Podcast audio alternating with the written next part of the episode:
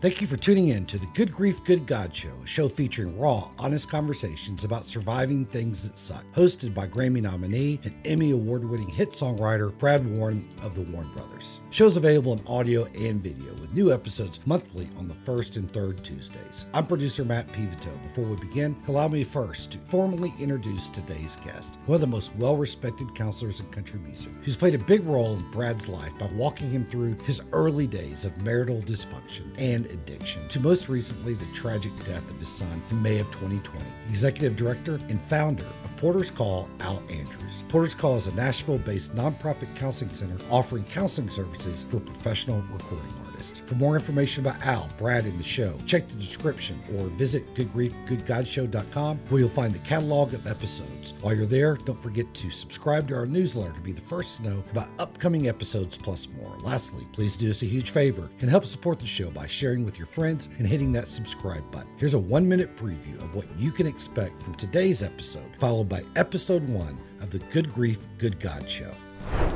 What I what I think is just wild about what you're talking about is that the entry point into a, a free life is admitting that it's hard here. It's admitting that life is hard. It's m- admitting that grief is real because there's a grief on walking into an A, a meeting. There's a grief of things you've lost. And there's a grief in walking to that group of men who've lost children. And what happens afterwards, you're comforted, but also you can offer comfort. That's when you're comforted the most. And I hate, like, I am so not the guy who was born with the, the ability to say that, right? I'm not that. But literally, the time I feel the best is when I can be, especially someone in grief. I did it with alcohol, with it with recovery, you know, and, and it was something to help people. But when I can help someone else in this thing, it literally, I get a full breath. It's the only time you get a full breath. So I'm like, it's pretty easy. D- Do your thing, run to the fire, don't run away from it. Al Andrews, Brad, author, therapist, and uh, the the founder of Porter's Call, which um, I guess if you're in a certain segment of the Nashville music business, you absolutely know what Porter's Call is. yep. I'm sorry, I did that part of that to you. And then if, and then if you're not, you have no idea what Porter's Call is. Yeah. Tell us what Porter's Call is, Al. Well, Porter's Call is a nonprofit that offers free counsel and support to recording artists. So anybody who is an artist and that's their job, that's their most of their income, whether they're signed or not signed, but if they do it for a living uh, and they're an, an artist, they can come to get help and counsel for free, um, much as they want. And needless to say, we're pretty busy. Okay, I'm intrinsically aware of Porter's Call because we go back. We'll get into that in a second. We go back. But there are occasionally the questions to me. So someone will say, Here, I'll tell you my answer, and then you can tell me if I'm right. But someone will say to me, Well, why do you counsel people for free that are rich and famous? and I said, Okay, let me explain to you my take on that. 90% of the people going to get that counseling are up and coming artists that are far from rich and famous Oh, absolutely. And the other 10% wind up giving so much money to to to keep it running that that it's not free for them it's you know it's kind of a gift but it's the idea i'll tell you this so maybe getting a little bit into how we came about i guess it was was it 20 years ago About it. Maybe yeah, 18. Yeah, probably close to 20. something like 20 years ago um i was a chocolate mess uh, in every way you can imagine and um my brother told me about this this christian counselor which i almost didn't go because it said christian but i but this this therapist that you could go and, and if you were a recording artist you got to go for free. And i was and at the time i've told you this before at the time i'm uh i'm we're a struggling artist just signed to rca records but not making any money. And uh I'm paying two hundred dollars a session to some jackass marriage ther- marriage counselor who's totally pistol whipping me every time we go in. Who's probably watching this? Well, he prob- I, I couldn't remember who they were. and Maybe I was still buzzed. I don't know. But whatever it was, I was going in and paying someone to, to just beat me up emotionally in every way. It was horrible. And then I was lying completely to him or her, whoever it was. There was more than one. And just lying to them. And my when my brother called and said, Hey, this guy will will counsel recording artists for free. I went, I can go lie to this guy for free. I mean, if I'm gonna if I'm gonna try to pull one over, I can do this for free. For free, it's a lot better to do it that way. So I went in, and honestly, that that was the reason that I went because I didn't. I'm like, oh, okay, you know, at, at least there's I have nothing to lose financially.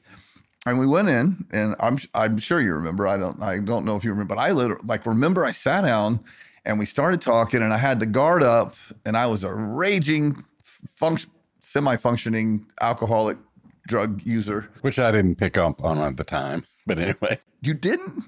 Well, you know, you've taught me some things since then. the signs, like if he's twitching and he smells like booze, maybe there's yeah, something. It takes wrong. me a while to learn things like that. Oh, man, Al, there's so much. well, you know, as, as we were talking about that, that the reason we are free um, is because as you said, so many people come early in their career, they're getting going, and who can pay for that? And then we started thinking, well, what about the people who make millions a year or a week or whatever? And we thought, we would love to be a place where people like that can come to, and we could be one place that didn't benefit from their income from their money. The only place, the probably only place they get to go. And and our, our, there's more than once somebody that's you know well known or has lots of money. I remember one time someone came in and they said something like, um, "We talked for probably two hours." And at the end, they said, "Well, so how much do I owe you?" And I go, "Well, it's free." No, no, no. How much do I owe you? It's been two hours. It, it, "It's free." He goes, "What? What do you mean?" I go, "You know, it doesn't cost you anything. It took a while. Like I had to keep saying that. And finally, this person said, Everybody makes money from me. And I was able to say, Well, I don't. And I'm not going to ask you for any. This is free because, you know, that's a huge part of what you do. I would never have gone if it wasn't free. And there's something that you're right. Everyone always wants something. Yeah. Yeah. And here, here's the thing. This is, you, you know, you can almost say this is paid for by people who have been helped. Yeah. Mostly. Yeah. And, and, and actually, the most of the money comes from people who make um, money from healthy artists. Uh, so most of the money comes from people in the industry who who benefit from healthy artists, and they finally see it as an investment in the artist. And so, uh, often artists give back, but we've never asked for it. Money's a funny thing because even if you have it, the people asking for it, you just have a shield about it. It's just a yeah. strange thing. And I know that when when we went, whatever, the the, the to back on our story, I you weren't a drug and alcohol guy. I needed a drug and alcohol guy. Yeah, well, but you were like you were my friend right away. It is funny. It's God's little joke that you work with all these famous people and you can't talk about it. Um, it's just funny, but I know the people that you've helped that you continue to help. But at the time, it was just an unknown thing. But we, so you were just some guy sitting across the, the table, you know, and I'm something in me made me go to marriage counseling. I guess I was trying to save my marriage in some way, but not very hard and not yeah. doing very well. And I remember leaving and going, that guy just liked me for who I and he and I'm, i started thinking to myself, he knows I'm lying. So how much do you do you drink, Brad? Oh, a couple beers on the weekend. Yeah, yeah, right. Well, oh. you've taught me that if somebody says a couple of beers, they mean a six pack or two. but it's, anyway, it's kind of like a rehab budget on your house. And when you're going to redo your house twice as much, twice as long. I mean, whenever someone says they're having a couple beers, it's like a couple beers an hour. but uh, you know, I, I, remember that day really clearly because I remember uh, seeing you guys, uh, your your brother and you, on the schedule, and I went, "That's different." because I've been watching the reality show. Oh, oh. Which I think might have been what brought you in. But anyway. That was kind of the icing on the alcoholic cake. and like, it's too much. But but I remember you coming in and I, I remember going, thinking, I really do like this guy. And whatever that is going to mean, um, you know, the, it, it did mean something because I think there's something about that day and the days following, where we made this really odd connection, odd, wonderful connection that still remains and got to see through a lot. And takes us through how many turns that have we been able to go through? But yeah, I'm I'm so thankful for that. And um, as we're talking about this wonderful thing in God, I had to say that like I have a, a I'll call it a bullshit meter. Sorry, mom. Um, that just pings with something. And uh, people in your line of work, boy, they send that thing to 100 and uh, you just didn't ping it at all. You're, uh, you know, it just wasn't like there was literally uh, no pinging of the bullshit meter. And I'm like, this guy is for real. And you, I, I don't, I'm not even sure what denomination you are. I feel God with you, and it's this denominationless, wonderfully generic God that that loves me, and you know, kind of the way you did. Um, I'm, I have a quote I'm going to try to have a quote for every guest I have on this. I'm a, as you know, I'm a bit of a quote collector, and um, so I just looked through, and uh, this quote is from my new friend Matthew McConaughey. Um, uh, this is actually I, I I saw this written in my notes, and I couldn't remember who wrote it. I just had MM after it, so I had my wife look the look the quote up, and she's like, "Oh, it's Matthew McConaughey." I'm like, "Oh, it's from his book." Anyway, this is the quote that I thought of that I brought today for you. Uh, when we truly latch on to the fact that we are going to die at some point in time, we have more presence in this life. And um, I have learned that from you.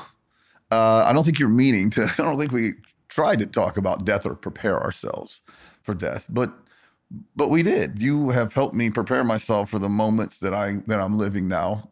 The moment that I lost my son. I mean, you spoke at his funeral. Um, there was a lot leading up to that that kept this train from going off the track. Because if I had still, by the way, I may have already been dead if I had been using and drinking still. But if I had been alive, um, I always say I wouldn't have been that cute little alcoholic at the end of the bar that people, that poor guy, and pat him on the shoulder. I would have been in jail.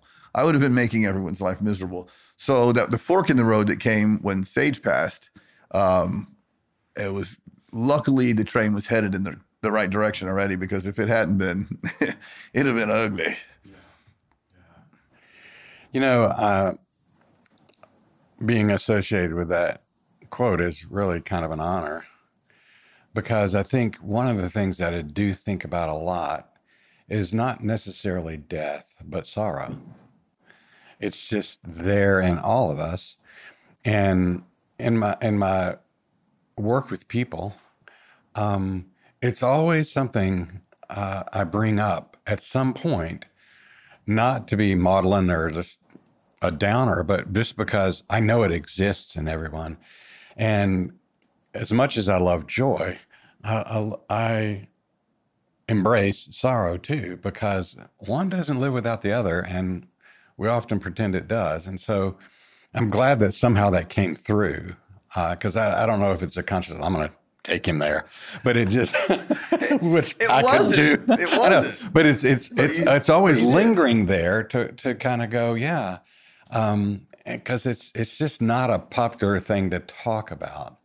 But I think it's a fairly, it's easier for it to just be a part of your life and a part of a conversation without having to go all right we got to go here you know it was, I think, okay. So we did an event where you you spoke on the, um, a beatitude, "Blessed are they that mourn," and, yeah. and you kind of addressed that thing. And it's funny when I was just writing a few things down about that, I wrote "sorrow equals joy," and I don't think sorrow equal. Well, hell, I don't know. Maybe sorrow does equal joy, but I know that you introduced me to the concept that if you get into that place, so like you can't, I can't choose. If I could go back and be an, an average husband and an average father and an average friend and an average relationship with God, but still have my son here, I would take that, right?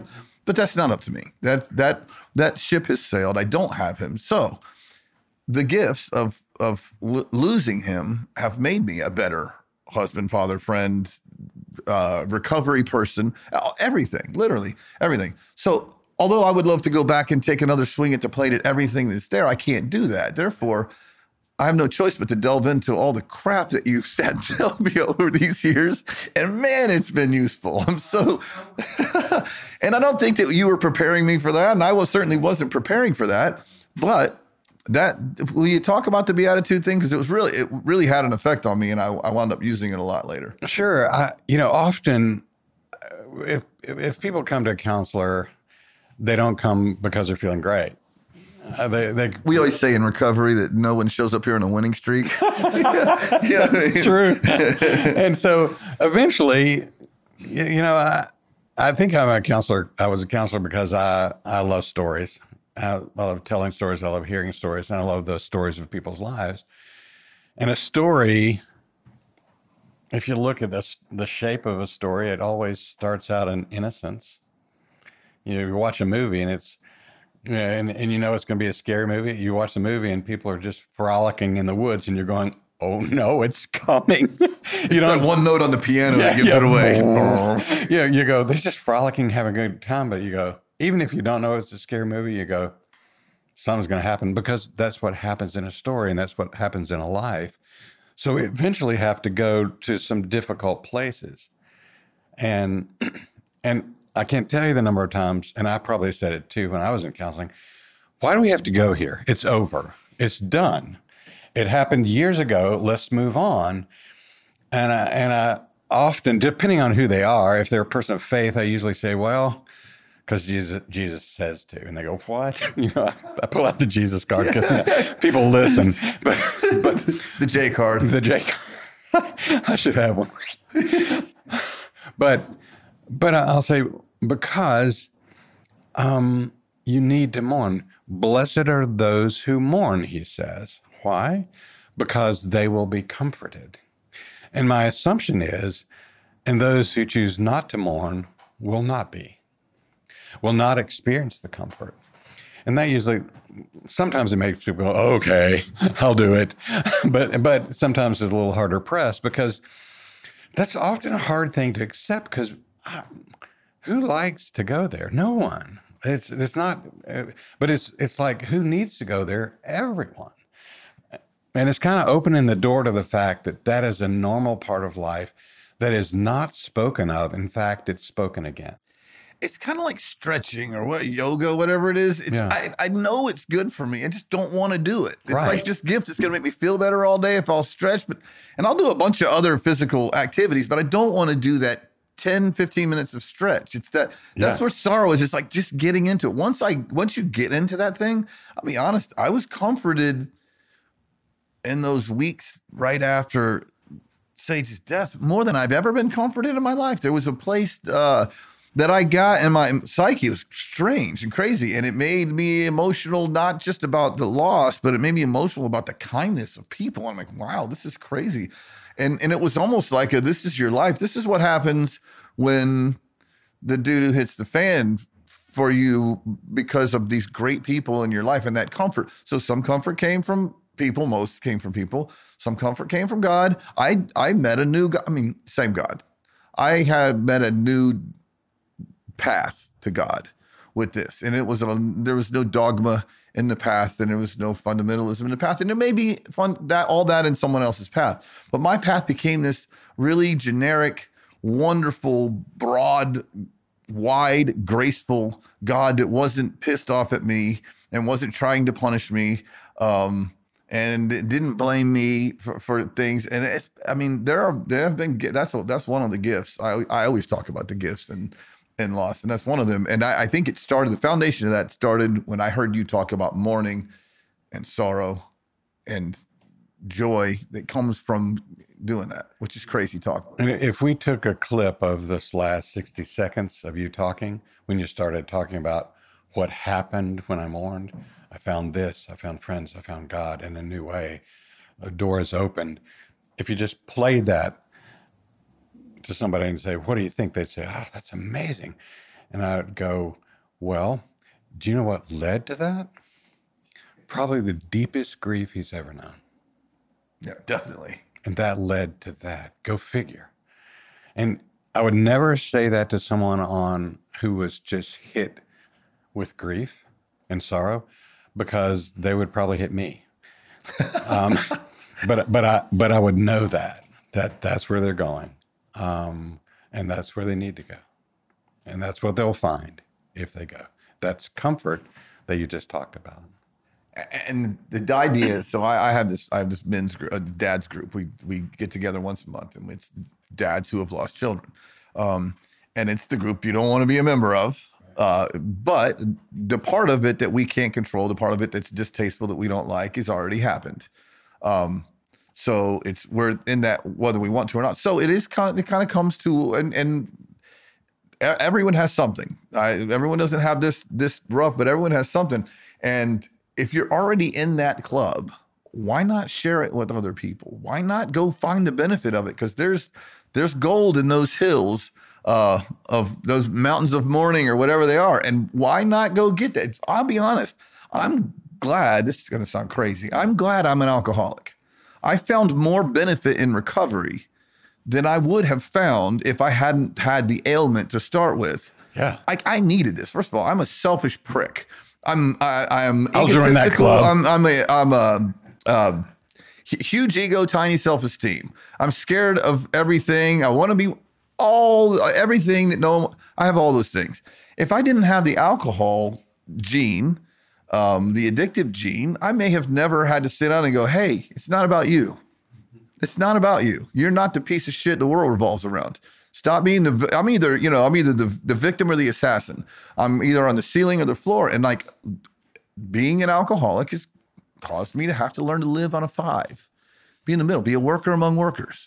what I what I think is just wild about what you're talking about is that um, the entry point into a a free life is admitting um, that it's hard here.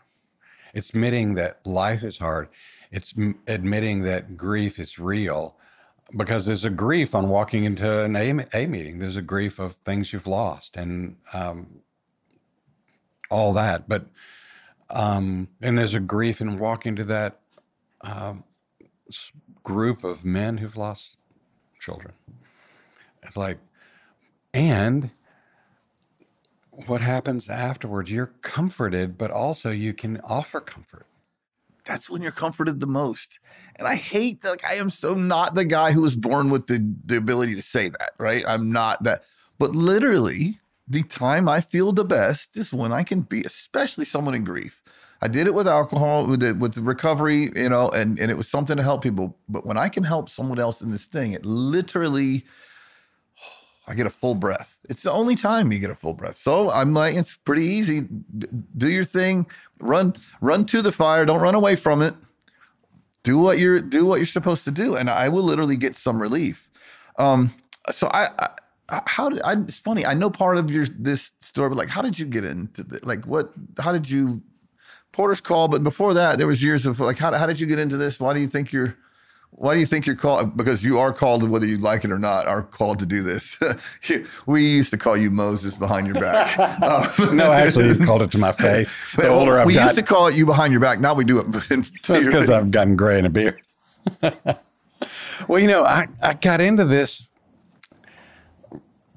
from breaking down years years ago of coming to the end of myself and uh, just having a depression, dealing with things that had happened in my life early on that I had not seen, and beginning to grieve about that and getting help.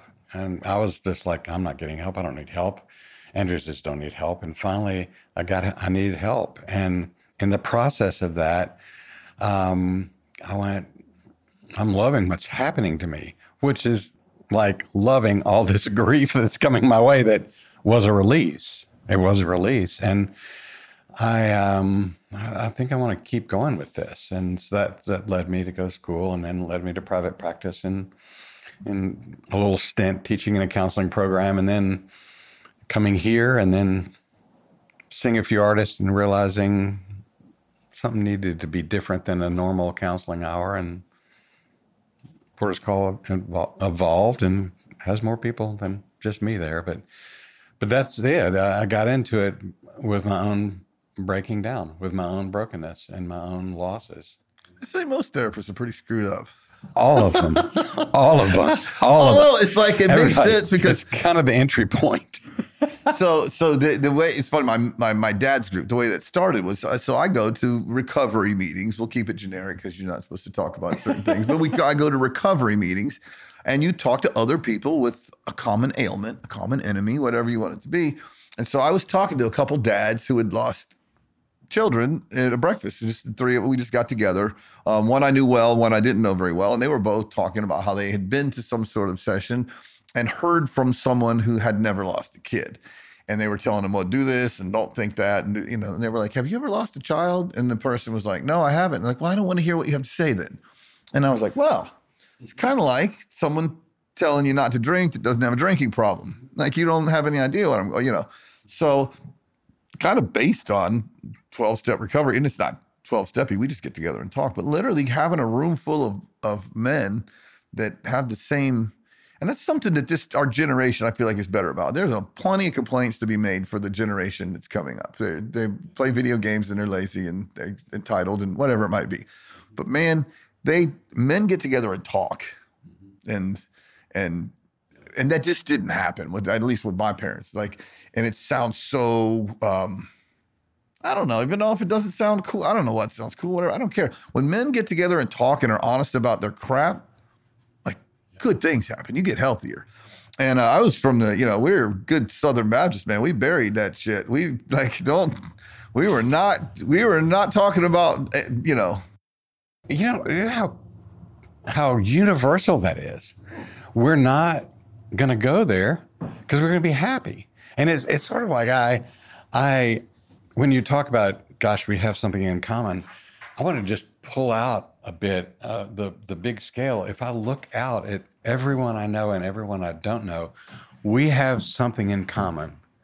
Um, we've experienced joy, and we've experienced sorrow everybody has that in common. I have this little theory that I made up, and so whatever. Um, The Book of Al. The book, They're gonna actually. I which to is one people, page. They're gonna Anyway. add a book to the Bible, and it's gonna be the Book of Al. No, no, no, no. The new New Testament. It's a little leaflet that you can hand out that people will throw away. But in the book of Al, uh, I kind of like, I call it the book of Al and Brad. Um, I really believe that there is this stream of sorrow that flows in all of us down deep. And you know it's there when you go to a movie and something happens and you tear up. And I go, it's not just the movie, it's not just the story, it's the fact that I think whatever happened that made you cry in that movie sends, is sending down a taproot into that stream. You're not you're not crying about just that movie. You're crying about something else.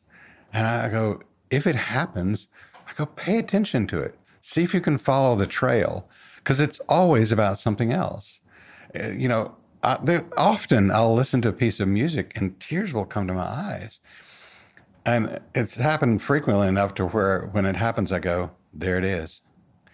And I'm not sure what it is, but there it is. It's not just sad, but it's something that moves me. So I think tears are out there and, and sorrow is out there. But if, if you look around at our culture, um, it, it's, it's not, this is an odd conversation. Yeah, yeah. You know, it's not, but if you look around our culture, or, or if you just start with families, often I'll ask someone somewhere in the early in the conversations, hey, tell me if there's a sentence or a phrase that would explain how you were trained by example in sadness and grief and sorrow.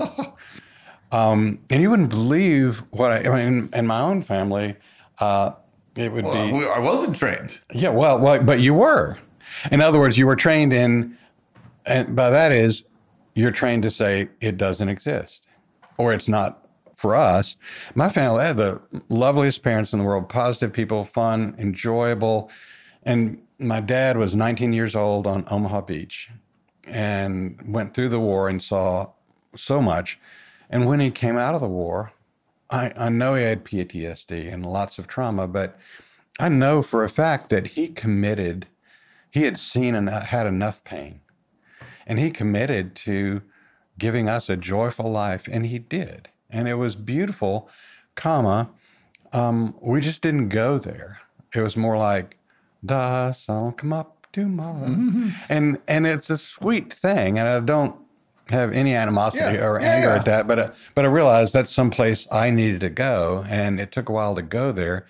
But when I asked that question, most people respond like you did. We weren't trained because Well, I have to. I'll have to say, I had unbelievable parents. Uh, we- yeah. they- I had a, a Christian, sober uh, upbringing of people who loved me to death. I'm have th- three siblings that I'm unbelievably close to uh, to this to this day. Uh, my dad is gone, but my mom is here, and I mean, I had great parents. Yeah. Um, and it wasn't like they weren't trying to do that. I don't even know exactly how you do it. Now, my kids have talked about it more because they've had to. yeah, So the two that I have that are still with me on Earth have had to talk about. And by the way, one of them is is very open to talk about it. The other one is not so open about it. They're different.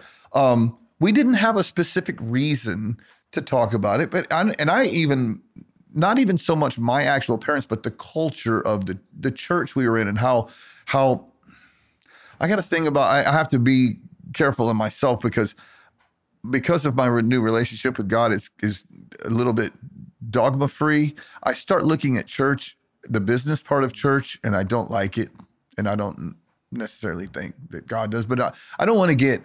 I want to be quick to see where religious people are right, but I also don't want to get caught up in what's going on there. But the idea that in our church, if you had a problem, you hid that problem. If you smoked cigarettes, you hid smoking cigarettes. No kidding. This is a true story. In the church we went to, there's a guy who obviously smoked cigarettes because he smelled like them, and he, you know he had yellow teeth and he smoked cigarettes. And somebody saw him in a car from the church, and he was had his window down. and He was smoking a cigarette. His name was JD. I don't remember his last name. I can't remember his name. I was a little kid. I remember this. And um, somebody saw him and he saw them and he was smoking a cigarette from the church.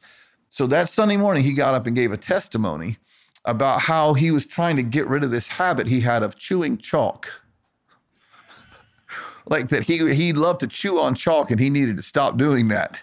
And he literally tried to convince these people that he was chewing chalk so they wouldn't think he was smoking cigarettes. it's kind of like why, snorted here. it's kind of like why you say, uh, why why don't they um, uh, why don't uh, Baptists have sex standing up?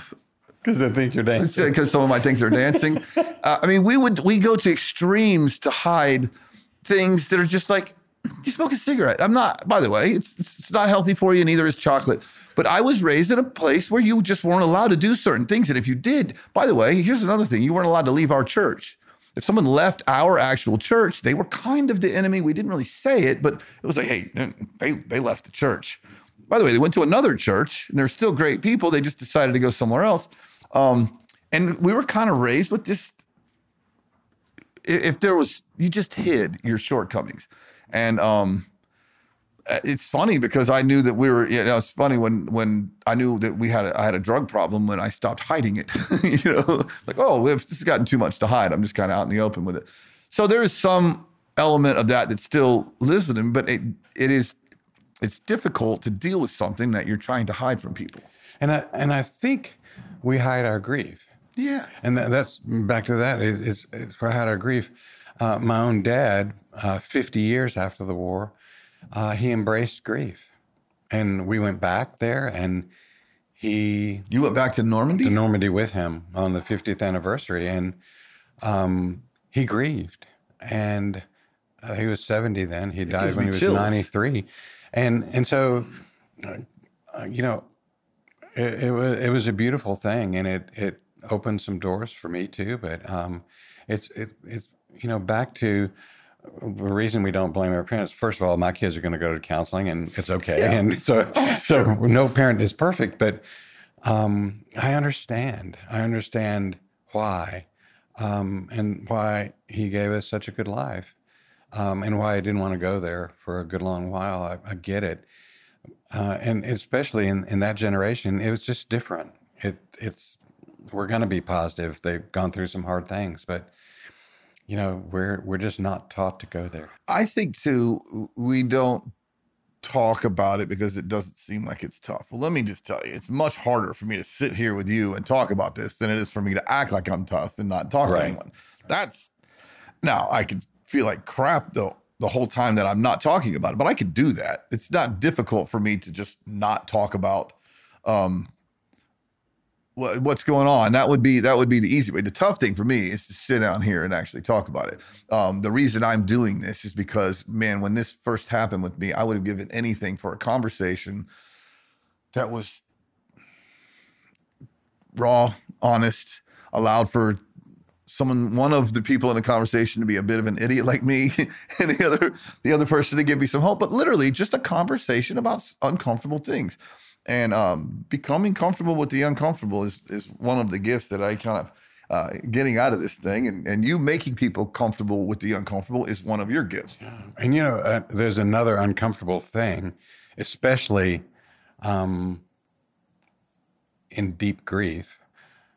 Well, the uncomfortable thing is being with a person in grief and not saying anything, but just being there, being present, um, which speaks because frankly, we don't really know what to say because there's nothing to say.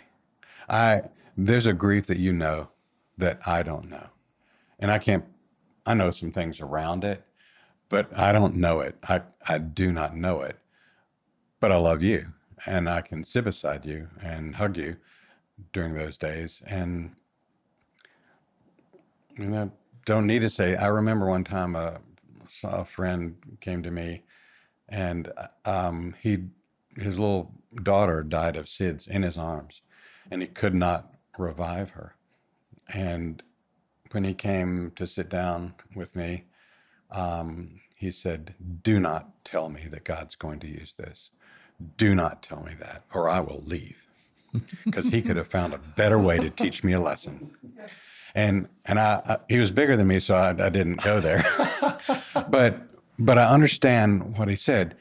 And what he will say now, 20 years later, is, oh, yeah, God used it. And he's not mad at him for that. But in the moment, that's just such a shutdown. I would think God's well, going to use this. You go, yep, well, okay. You, you know that you don't know the same grief. And the, the problem with, you know, there's, there are people that meaning well, but people will say, oh, I know how you feel. I, my cat died last week.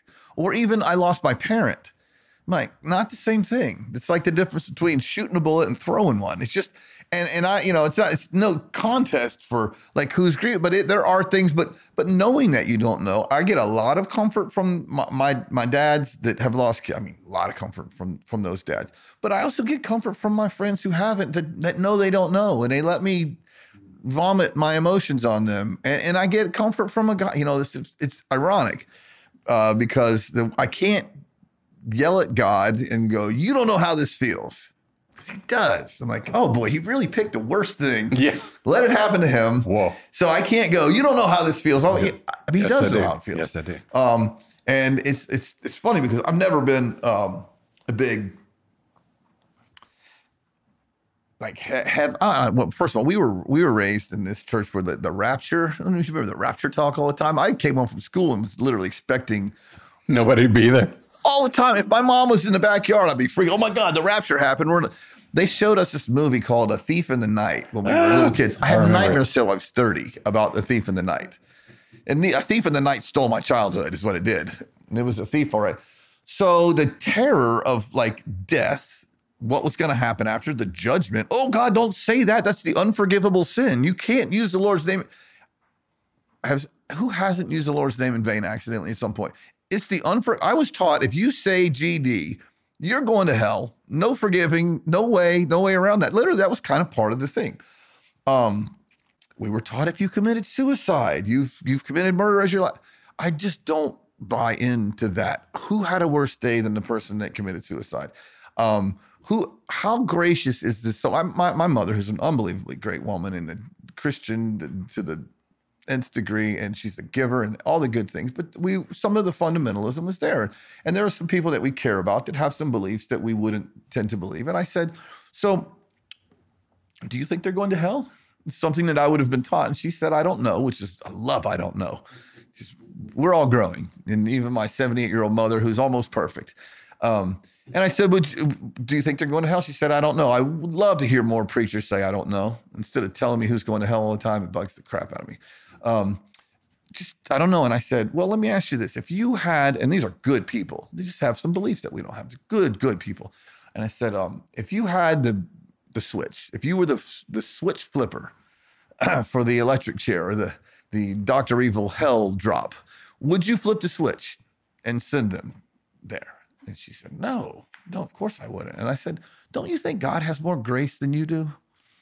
And she was like, okay. And and there was, pro- by the way, my mom knows the Bible backwards and forwards. When I have a question, I call her and I get it from her. I'm grateful for the the knowledge and information. But we, and I don't just mean you and I, or me and my mom, or me and my siblings, or the people I know, but we as in a culture are have grown up a certain way. Um, and and if we grew up Muslim, we have a certain belief system. I grew up Baptist, we have a certain belief system. My wife grew up Catholic. She has a certain. We are raised with that with that ailment sometimes of the, that knowledge. And the, the deal is, I'm not sure, I'm trying to strip away the things that man created to go along with this God thing and say all of these differences, there's 17 major denominations or something. Somebody's wrong about something. I mean, if there's only 160,000 people going to heaven, I am screwed. You know what I mean? So I'm trying to wipe away dogma from the process. And that has happened since losing something because I feel so attached to the other side. I feel so attached to someone. There's someone on the other side of this life that I want to see just as bad as anyone I want to see on this side. And that is a new thing. And so like I always say, I'm not I'm not playing in traffic, you know, trying I'm not trying to die, but I'm no longer afraid of it. And that's a gift. It's crazy to go through life not being afraid to die. Well, I think what you've become aware of is you need to ask your mother where the scripture is, where this Bible verse is. She'll know. It, eternity, it says eternity is written in your heart. Um, your, your heart knows eternity, and now your heart knows it better. Eternity is written in your heart. And that's what you've experienced by leaning into grief. And I, you know, I think the question that you know, I, I, don't know a lot of people that were trained in grief, if you will, by example.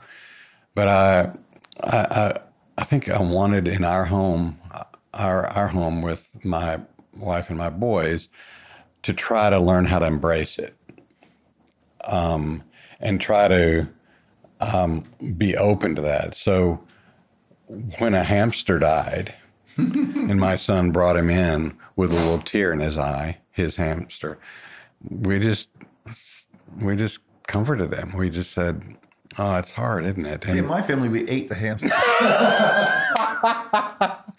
See, I knew there was something we hadn't talked we really about. did raise rabbits oh.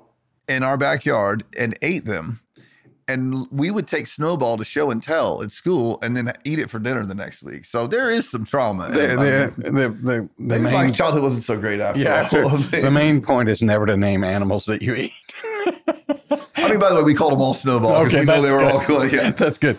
But, you know, it, it's interesting. As I think back, I go, I remember very distinctly when our boys were like 13 and 10 when our dog died um, at the vet's office because he was, and the boys were with me in his little office, emergency office room, waiting room filled with people. We were in there and they took our dog back to get x rays. And he, a dog is different than a hamster. Yeah, it is. It is. Yeah, totally. But they brought him back in and, or they, the doctor came back in and said, um, Your dog's died. And I, and my boys were standing there and I knew that this was going to be a critical moment. What I did, I, I just I knew it. It was like there, and so I just kind of opened my arms, and they leaned in, and we wailed. We wailed because you know boys and their dogs, me yeah, and the dog, yeah. fourteen. He, they they'd never known life without this dog, and we wailed and wailed. Went out in the waiting room and the whole waiting room was crying because everybody knew. But we went home, pulled down the shades um, for the weekend. It was Friday. Buried him, put little things in his, like Egyptians do, in his casket, little cardboard casket. And talked about him at dinner, and I called our priest um, Saturday night and said, "We're coming in hot." and so when they went up to communion, he prayed for them and you know prayed for Thatcher, and you know, and it was.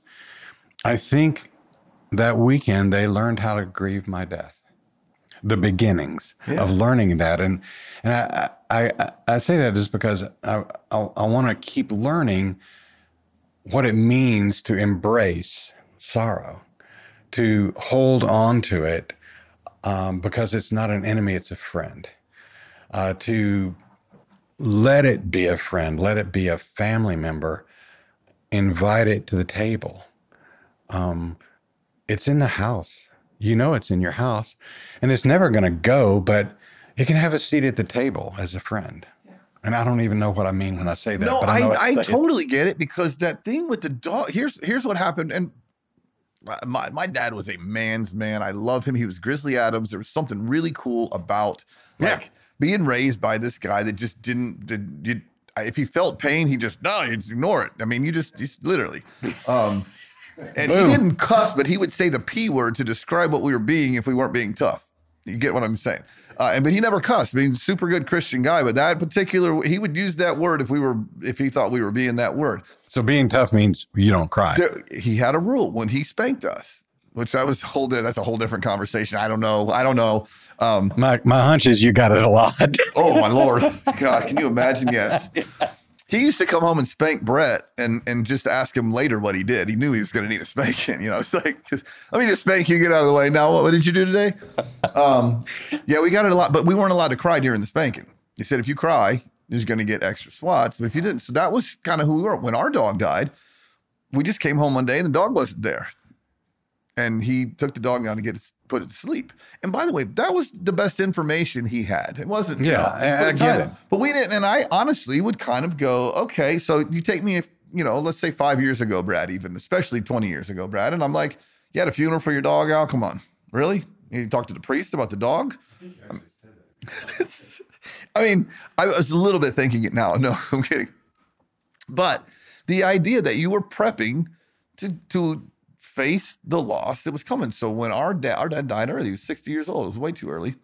Um, and I, I mean, we, we, I grieved him, but I didn't grieve him with any sort of help, counseling. We, luckily, siblings, my mom, we, we grieved it together, but I didn't, I would just be driving down the road six months later, just lose it for some reason. Not, by the way, I don't think that's even such a bad thing, but I didn't, I never took the time to grieve it. So my dad's mom, my grandmother, she lost a child when she had two sons. She lost one when he was 12 to cystic fibrosis. And so my dad was her surviving child and he died at 60. She was about 80 and she was super healthy when he died and she died very soon after. I think she gave up on the will to live. Now, I was young and I was an alcoholic and I was whatever, uh, new recording artist trying to be, anyway, whatever. I can't speak for and my all I talked to all of my family about this. Um, we did not take care of that woman. She lost both of her children. But you don't know until you know. Like I, am like, oh my God, I would have been sucking, you know. Um, I, I can't wait to get to heaven and say, I am so sorry. We sucked at taking care of you. you can't, you, I don't think you can say that in heaven because you're going to be like, oh, I don't remember that. This is, I've already forgiven yeah. you. yeah, yeah, yeah. Anyway, Actually, anyway. it's funny about heaven when you talk about it. My brother and I, we, you know, the Warren brothers, we write every song together. We've played every show together for like 25, 30 years we finance everything together. This is totally off the subject, by the way. But we kind of, oh, I'll buy the smoothies today. You you drove. I'll buy the gas. Oh, you tipped the valet. We just kind of split everything loosely. We can't wait to get to heaven to see how close to even we are. you know what I mean? Like, hey, give me the number. Like, think, who's up? Actually, I think you'd found that in hell, so we'll just leave that alone because you'd get mad. One of you, or hell, whatever. Yeah, we're there. anyway, anyway, but you don't you don't know until you know so it's not it isn't even cutting cutting down who we were because that's how you get here or cutting down how we were raised or whatever to say man if i could go back i would be unbelievably more uh attentive to my grandmother i just didn't address it Now I'll say this: Sage, our son who passed, he was such a great grandchild. He he was so great to his grandparents. He took care of them. He checked on them. But like like and I, I so somehow in the process of learning that I wasn't a very good grandchild to my grandparents, you think they're supposed to do the being good. Well, I'm just a kid, right? But uh, I mean, I was a young adult, and we just didn't take care of that. But taking that time and and and doing that would have been great. But since I didn't do that, I can do that for my children. Yeah. Hey, take care of your and and, and they they they do. And and Sage, oh, he did. He did. I didn't even need to tell him that. So the you know the the the, burying that I mean literally, I think I think maybe my dad shot the dog with it. He was sick, but I think he may have shot him himself. He said he took it to the vet and got it put to sleep. But no, my dad. If we had if we had dug a deep enough hole somewhere, we probably would have come across a paw. Um, it, was too far. Do I have to put a dollar in the too far jar? yeah. But we just didn't. It wasn't something that you grieved, and I don't. I don't think it. I mean, like I, I can already tell you what my kids are going to say to their therapist. A few of the the go tos. I, I know some of the go tos. Oh, yeah. The word impatient is going to come up a lot. I mean, there's no, there's no doubt about it. You mean you've not changed yet? No. I have changed a lot. This is me being impatient. This is the slower, more mellow, Jesus loving Brad. So can can you imagine? Yeah. You know, you know what strikes me, and has uh, during this whole conversation, is that if if we were if you were to tell somebody we're gonna Al and I are to talk about grief today. They go, yeah, that's great.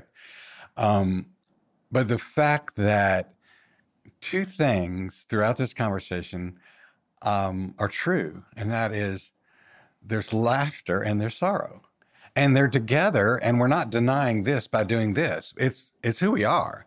Uh, there's no one I like to laugh with more than you. you know, I just yeah, I, I do, and and I, I, I feel the same about tears. I would I would like I, I like to do that with you when it happens. And it happens. I'm so glad that I haven't cried because you're like Barbara Walters. You you literally make people cry. I gotta pull this one out. yeah, no more of this. I feel like I'm failing. Oh, no, I, I, agree. By the way, I I think that the idea that we can that we can't talk about them simultaneously is is a terrible idea because I don't want. Then you don't have to mellow your personality. I am an open book, so the laughter or the tears come when they come, and I'm just not you know not a, um, uh, opposed to either one.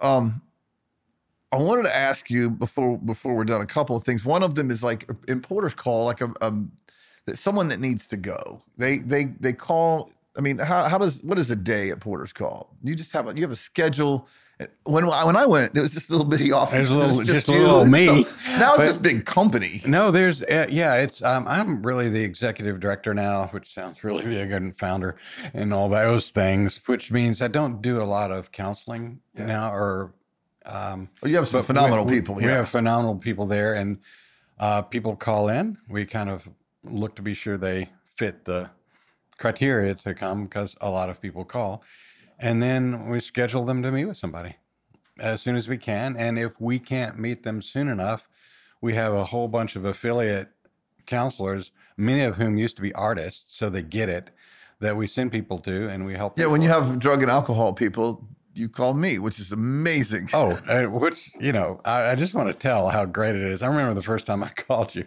you went, as I said, something like, uh, you're ready to do ministry or something like that, or you're ready to uh, serve. You're ready to serve or something like that. You went, yeah, and you came in and this kid was just drinking a whole lot, but didn't think he had a problem. I remember what you said. You, you know, you don't think you have a problem yet, and that's okay. But when you do, I'm not going to make you go to meetings or anything. But when you do, here's my phone number. I think it was a year later.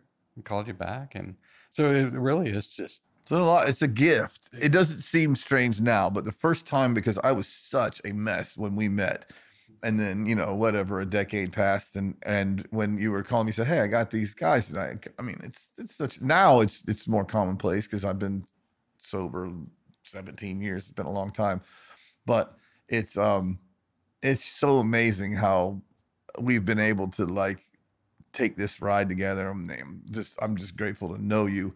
Um, I, I have a question that I want to ask and I don't know if I'm going to ask everybody that's that, that I that I wind up doing this with, but um, today I want to ask it.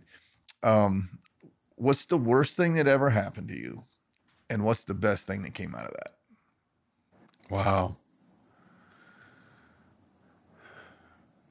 That's a really good question. There'd probably be a tie or several things because that probably changes. But uh, but I would say early on, uh, uh, being sexually abused. Um, nobody knew about it, and I just buried it, and it went away. Um, and I think it was grace that it went away because I don't think I could deal with it. But um, one day, actually in grad school and counseling, when we were writing some about our history, and try to that scene came up, and I was writing about it like I was playing doctor or something like that, and my hands started shaking, and I realized, oh, I haven't dealt with this. there's that wasn't doctor. That's what we were studying, and um, years later, years later, um, that is one of the foundations uh, that I stand on.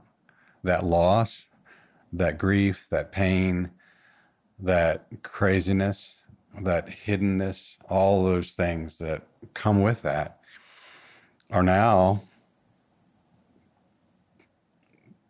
you know, the part of the rock that I can stand on to offer to other people who are terrified to bring that up. And it's that everybody has something they don't want to bring up because shame is stronger often than truth for a while. And but I get to sometimes I feel like a midwife, and now I'm gonna get um, mid husband, I guess. But but but to help people birth that sorrow or that pain, and to you know to watch it be lifted and to watch them feel free. I always often say I'm really kind of a selfish person. Um, I love to I love to do this because I get something out of it, and it's that seeing seeing that birth. It's like Christmas, or it's like Easter. Like, oh my gosh. Yeah, that's I, I remember that that happened to me as well as I mean it it wasn't super bad, but it, there was there was something in my past and didn't really I don't think it affected me in in in the drastic way you would think. But when you said that as we were talking, I'm like, oh, me too. And it was so easy to say because just being willing to open our box, uh, Pandora's box of whatever, and say, hey, here's all my here's all my garbage. Uh, take a little bit. Just kind of allows the other guy to do it. And as soon as it comes out of the thing, oh yeah, we both have this. It really takes the power away from that. Uh, I mean, not completely, but it takes the power away from that thing, and it, it keeps it from having that that long term effect. And yeah, you can stand on it. I mean, it's it's so easy. It's so much easier to help people when you have a story. If you don't have a story, by the way, by the time you get turn fifty, I'm worried you have heads in your freezer.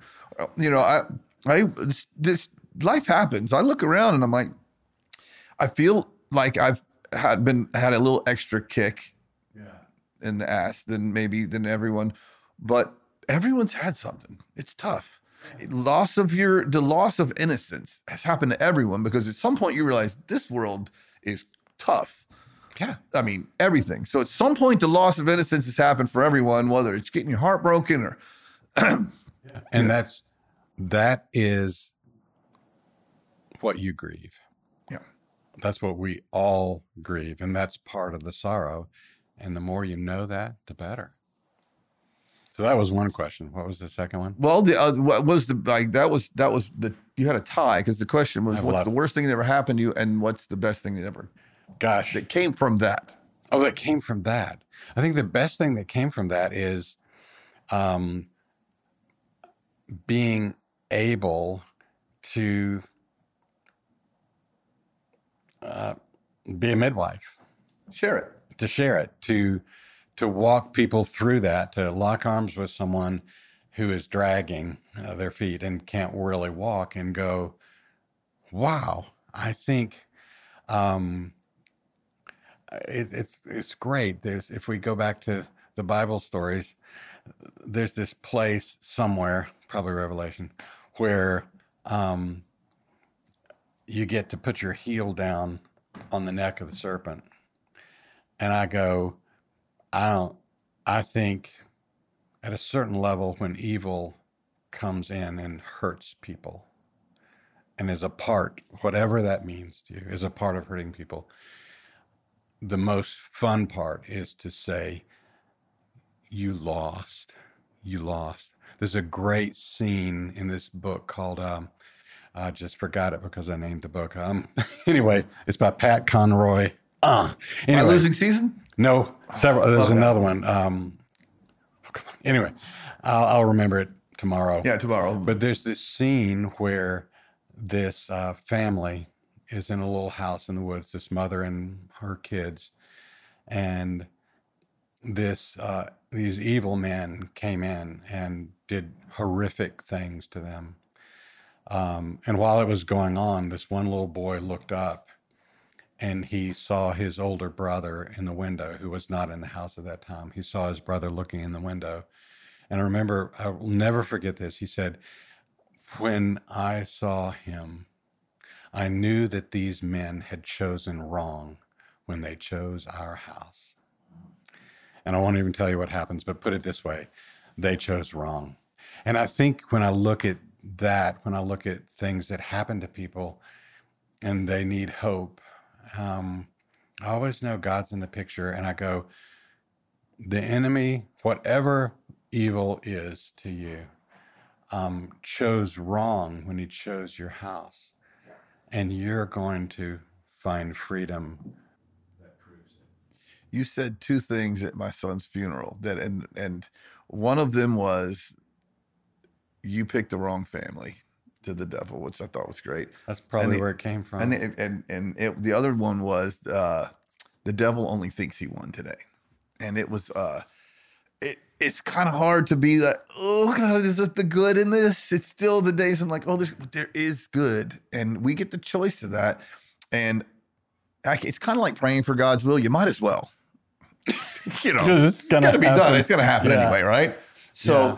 With with this with this thing this grief this backpack of of you know it's funny um it just the, the, the grief doesn't shrink. You, you just get stronger. You, you carry it. But whatever we do.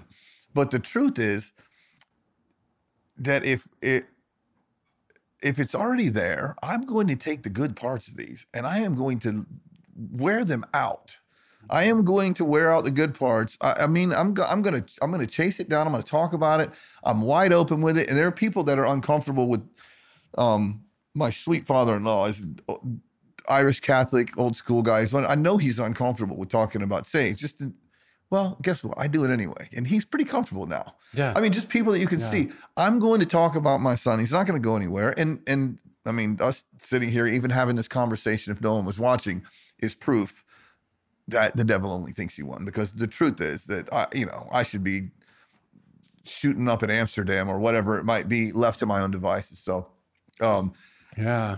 kind of a weird, dark way to uh, end this to say what I would be doing, but the truth is, we're here in this this bright, beautiful, hot day in Nashville, Tennessee. Just us sitting here talking about this subject is a miracle in itself. Yeah. Uh, as a matter of fact, while we're cutting, I'd love to get the part where I said shooting up in Amsterdam. It's really kind of, really kind of. I don't know what the.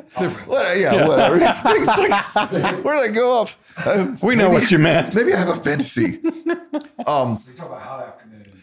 just, just, just the fact that we are sitting here on a beautiful day in Brentwood, Tennessee, is a miracle because my natural reaction to grief would have been never talking about this with someone sweet and kind like you ever again, and just blaming the world, everyone I could, including myself, and and beating all of us up. So that part of this really feels like a miracle. Well, you know, it does to me too. Um, and there are two things I'm thinking of. One, neither of us really want to have this conversation um, at one level.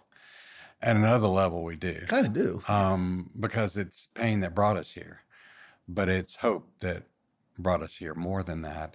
But I, I'm curious. Um, I'd really be interested in knowing how this whole conversation came about because I know you're having it with other people. And if you were to ask me a few months ago, um, what's Brad going to do a podcast on? I, I don't know if I would have said grief, but I'm I, sure I, I even look like the person you want to hear about grief from. but actually you do. But but I'm so glad. But I'd love to know how it came about. so it's well, you know, uh, okay. So uh, about two months ago, uh, Brett and I did a charity event in Austin, Texas, and um, uh, our friend Jack Ingram invited us to go, and and he has a podcast, and his podcast producer Matt Pavito, um, we we met in the catering of this this show we were doing, and we got into this discussion. He had read something that I posted about Sage, which, by the way, I've literally posted three things in my entire life. So, but they've all been about Sage, and um, he had also we did a, a, a podcast with Jesus Calling or something. Anyway, we got talking about. He said, "I want to produce another podcast, but I've been looking for the right thing, and the right thing is you doing a podcast about grief." And my, of course, initial reaction is, "Hell no!" nice, it's nice thanks to for meet you. asking. No, absolutely not. I'm trying to get less busy. I plan on rotting at the beach soon. I'm not doing this, you know. And uh, as we talked um, on the phone, he lives in Houston, so he's literally been coming into Nashville to, to do this. Um, as we talked, I just was like, one thing is, I, I'm not, I don't, I don't know, like if God cares what kind of car you buy or where you live and all that stuff. But I kind of feel this nudging of like, hey, you're you're supposed to do this.